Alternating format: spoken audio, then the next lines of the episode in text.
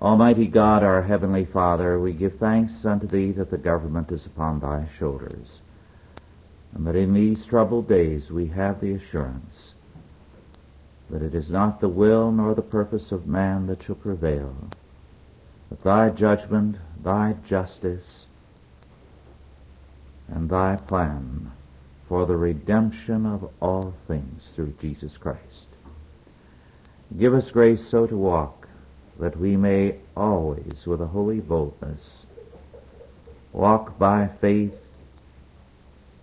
in trust in Thee, and know that we are more than conquerors through Jesus Christ our Lord. In His name we pray. Amen. Our scripture is from Matthew 7, 7 through 11. And are subject to the assurance of answers to prayer.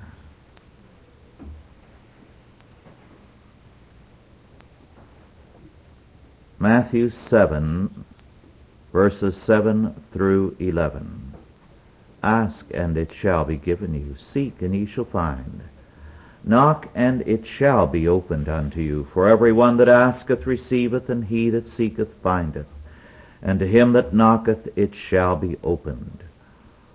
Or what man is there of you, whom if his son ask bread, will give he give him a stone?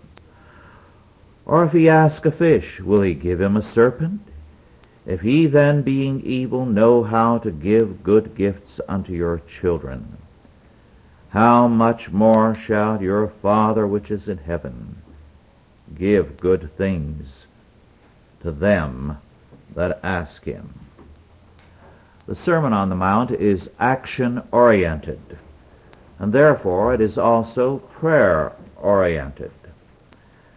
And in this passage we have assurances given to us concerning prayer. Our Lord's brother James in his epistle gives us like assurances and commands. He says in James 1, verses 5 through 8 and verse 17, If any of you lack wisdom, let him ask of God that giveth to all men liberally, and upbraideth not, and it shall be given him. But let him ask in faith, nothing wavering, for he that wavereth is like a wave of the sea, driven with the wind and tossed. For let not that man think that he shall receive anything of the Lord. A double-minded man is unstable in all his ways. Every good gift and every perfect gift is from above, and cometh down from the Father of lights, with whom is no variableness, neither shadow of turning. Our Lord's words here concerning prayer are a command. The same is true of what James has to say. We are told that we are to ask in faith, nothing wavering. That if we waver, if we are uncertain as we go to God in prayer, we are like flotsam and jetsam in the sea that the waves of the sea drive to and fro and carry about. And as such, we are not heard by God. We are commanded to be instant in prayer also by Scripture. For to be lazy or slow in prayer means that we prefer our way to God's and that we trust in ourselves. Hence our Lord's words are very blunt. Ask, and it shall be given you. Seek, and you shall find. Knock, and it shall be opened unto you. Three requirements in the imperative. Ask, seek, knock. Moreover, something is required of us as we ask, seek, and knock. We have this in verses 13 and 14. Enter in at the strait gate. We are required to have a disciplined life. Then again, we are given a warning in verse 15. Beware of false prophets. So that prayer requires of us a disciplined life and a true faith. Then we are required to ask, seek, and knock, to be instant in prayer. The meanings of verses 7 and 8, I think, were never stated more clearly than they were by an American scholar of about a century and a quarter or so ago, D.D. Whedon. And Whedon's comments on verses 7 and 8 are worth quoting in detail. And I quote, Ask and it shall be given you. Under the threefold symbol of asking, seeking, and knocking, all the expressions of our desire are included, rising in the force of climax. Our bounteous Heavenly Father has a corresponding response for each. For the asking, He has gifts. For the seeking, discovery. For the knocking, admissions. Coming into the kingdom of God and under his paternity, we have the child's right of petition. Gifts, even the highest gift, is Holy Spirit.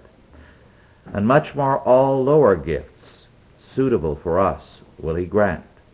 And the only limitation of our asking is that we confine ourselves to the proper relation of the child. And the only limitation of the gift, and so of the promise, is that God will give only what is suitable to his character as Father to grant. The child cannot expect to command favors out of his proper sphere or at the improper time. Of these the parent is the wise judge. So the child of the Heavenly Father must not interpret this promise licentiously, as if God would obey his orders at the moment he chooses. The promise only affirms that, unlike the Gentile, he enjoys the privilege of accepted prayer and receives the returns that the infinite Father sees best. Seek and find. To seek is a stronger act than to ask. Not everything is obtained by the means and at the moment of uttered supplication. What we are to seek first, we are told in chapter uh, 5, verse 33 the kingdom of God and his righteousness, in opposition to all those things which the Gentiles seek. And in that kingdom, revelations of wisdom and goodness of experience and attainment are granted to him who earnestly employs his day and strength in seeking. Unquote. Whedon's comment is very important because too often the temptation nowadays is to associate our Lord's words here with modern psychological claptrap, like the power of, pos- of positive thinking and possibility thinking the emphasis here is not that it is our asking, our thinking that produces the results, but that we as children are to go to the Father who alone can give us all these good gifts. Now, nothing is better adapted to make us ready to pray than the conviction that we are going to be heard. If we do not believe that God hears and answer prayer, answers prayers, we're not going to be very prone to pray. If we think our words are just going up into space, as it were, our prayers are going to be vague or meaningless. We are told to pray as we pray to a Father when we ask Him for what we need. True prayer is not a last resort, but a first resort. Just as a child's first thought when they want something is to run to the father and mother and say, Can I have this? True prayer, thus, is a first resort. Our Lord then, after commanding us to ask, seek, and knock, and assuring us that we will be heard and answered, says, What man is there of you? Whom if his son ask bread, will he give him a stone? Or if he ask a fish, will he give him a serpent?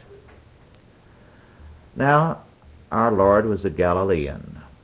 In Galilee, the staples of the everyday diet were bread and fish. So our Lord is talking about what he had earlier taught his disciples to pray for. Give us this day our daily bread. And he says, Can you imagine a father who, when his child runs up and wants food, will give him a stone or a snake? The idea, of course, is ridiculous. And so he says, If ye then, being evil, know how to give good gifts unto your children, how much more shall your Father which is in heaven give good things to them that ask him?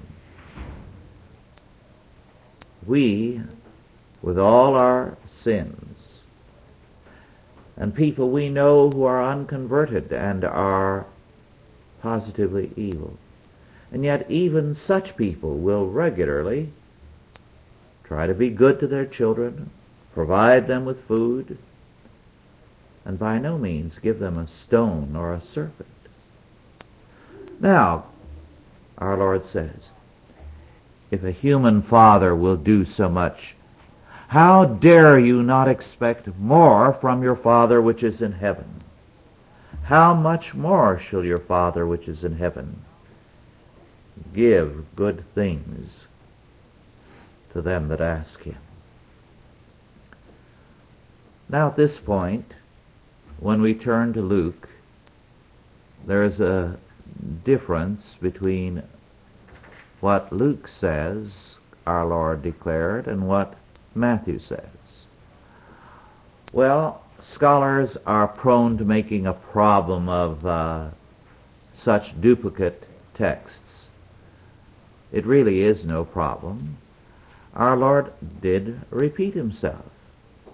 He traveled all over Judea and Galilee, and again and again made the same points, taught the same parables as he instructed people from one end of Palestine to the other. And at times, in terms of a particular context, he made a different emphasis. So we have Luke's account in Luke 11, 5 through 13 of our Lord in a different place, giving similar teaching. This time we are told the entire teaching was specifically on prayer. Let's turn to Luke 11, 5 through 13. And he said unto them, Which of you shall have a friend, and shall go unto him at midnight, and say unto him, Friend, lend me three loaves.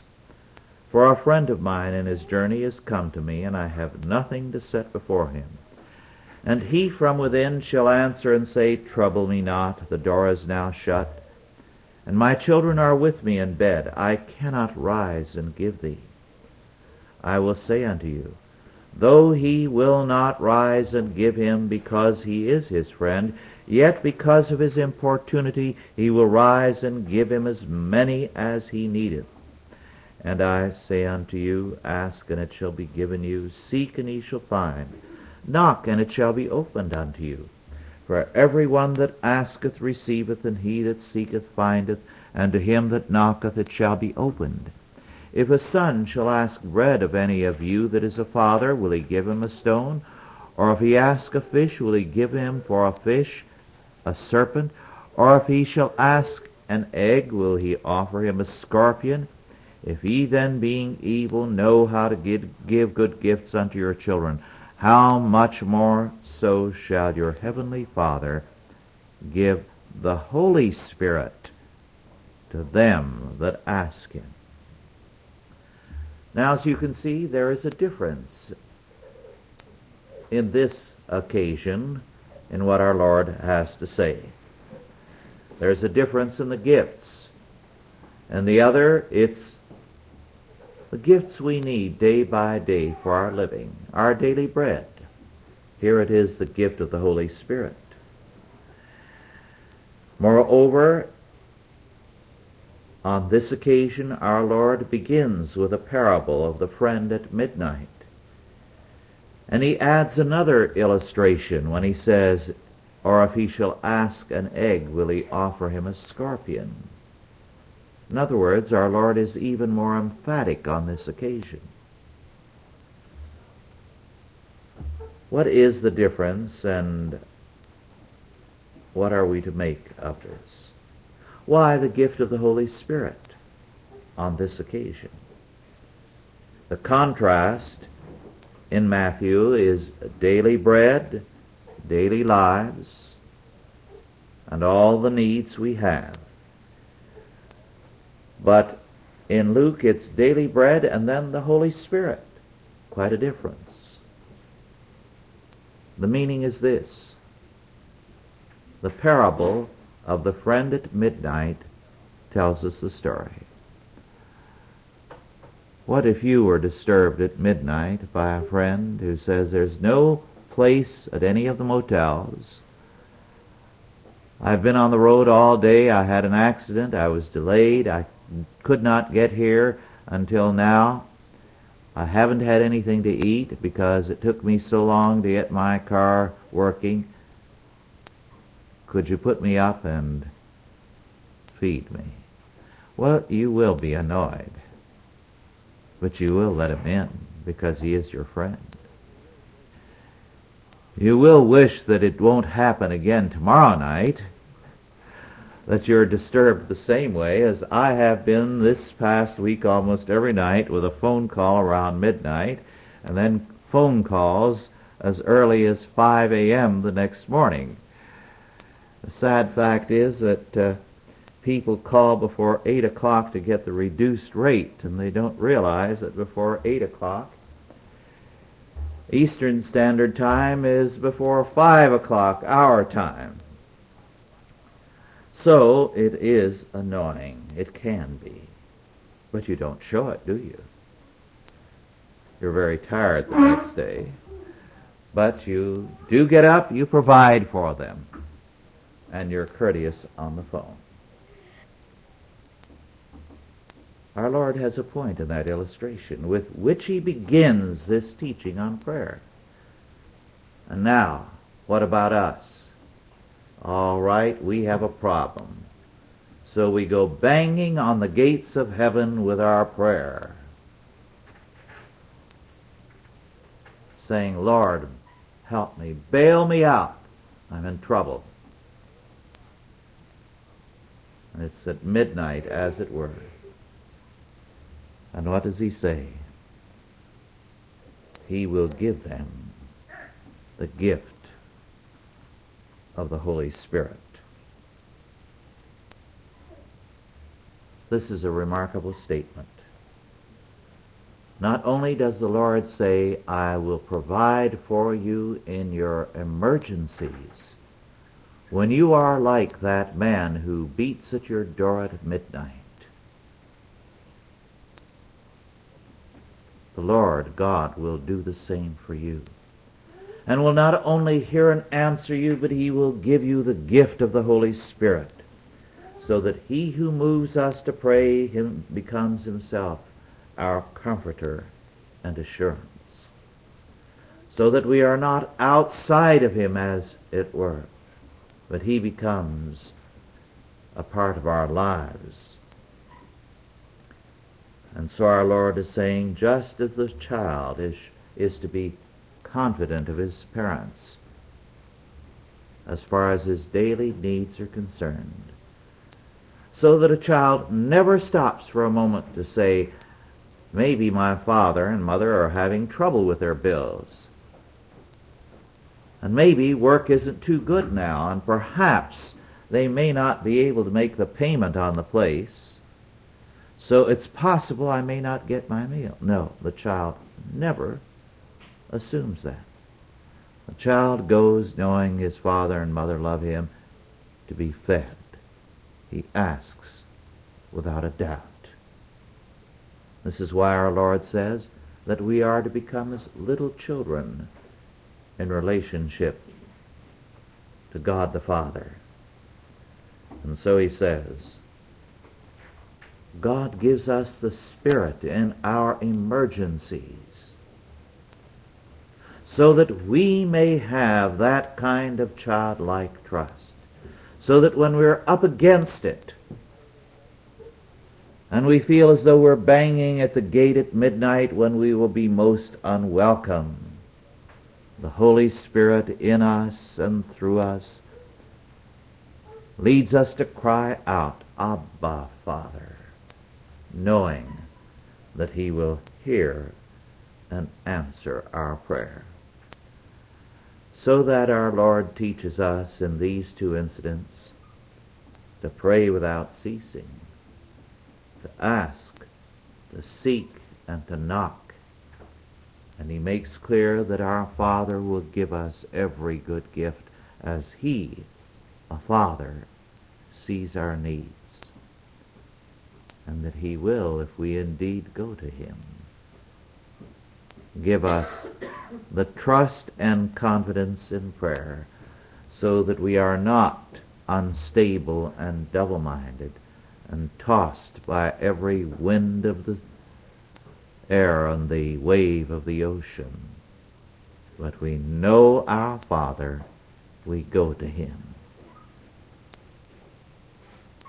We ask and we are heard. We seek and we find. We knock and it is opened. Let us pray. Our Lord and our God, we thank Thee that Thou hast taught us to pray, and that we can come to Thee with all the assurance of a child to a father, knowing that Thou art ever ready to hear, and Thou hast given us the gift of the Holy Spirit to enable us to pray freely, crying, Abba, Father. Make us ever zealous and joyful in prayer, that we might indeed receive thine every good gift. Grant us this, we beseech thee, in Jesus' name. Amen. Are there any questions now on our lesson, first of all? Yes. Uh, kind of a general one on the sermon.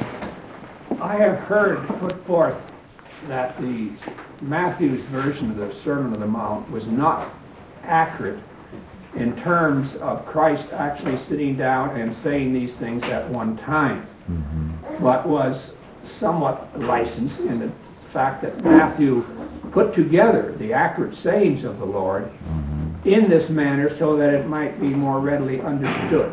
Is, is, there anything to this, do you think? Yes, that's a very common opinion among uh, liberal scholars. That uh, not only is that true of Matthew according to them, but true of all the Gospels. That the evangelists collected those sayings that were of interest to them and put them down in the order that they wanted. However, while there is a grain of truth to that, in that each of the Gospels are written by a particular man in terms of a particular concern and audience, so that they have a particular audience in mind. Just as when a speaker gets up, he may give the same speech two or three times, as our Lord spoke repeatedly on the same thing to many people, the speaker will vary it in terms of the audience. But beyond that, we know that this was not so because uh, there is no way of explaining away the Sermon on the Mount in terms of its entire structure and content. It's on a mount. That's a very significant fact. Because where did Moses get the law? From Mount Sinai. And he speaks about the law. Moses said, Thus saith the Lord, when he came down from the mount. And our Lord said something no rabbi or teacher had ever dared to say. I say unto you. So that at the conclusion we are told that the people were astonished because he taught not as the scribes and the Pharisees, but as one having authority. And by authority they mean in the absolute sense. So he was saying, Moses heard the word of God from the mountain top. I, from another mountain, as God incarnate, give you the word. So, the whole of it is so carefully structured in terms of that.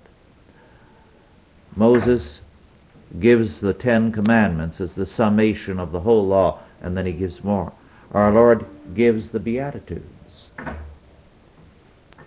Well, the Beatitudes uh, or blessings or the pronouncement of uh, a blessing upon people is something that in the Old Testament it was clear only God could do. The Lord bless you and keep you, the Lord lift up his countenance upon you, and so on, which was the main benediction of the Old Testament. It's the Lord who blesses. But Jesus pronounces the blessings now. So, uh, both the words that he there speaks and the setting are so obviously tailor made for uh, each other and for a unified purpose that here God incarnate speaks and makes clear the meaning of his law. That you would have to say that if Matthew put it together and invented it, he was better than uh, our Lord because he was able to take materials and piece them together in so remarkable a manner. So uh, the uh, unity there is so clear and in such a great harmony with the setting. Any other questions or comments?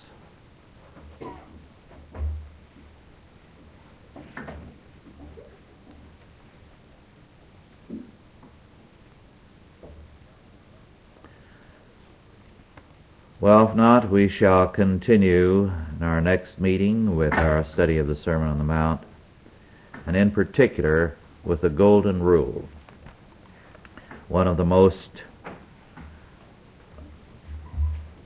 misunderstood uh, verses in the Bible,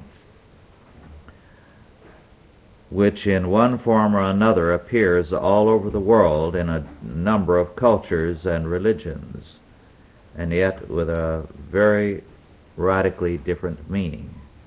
So we'll deal with the uh, golden rule in particular detail because it is so very important.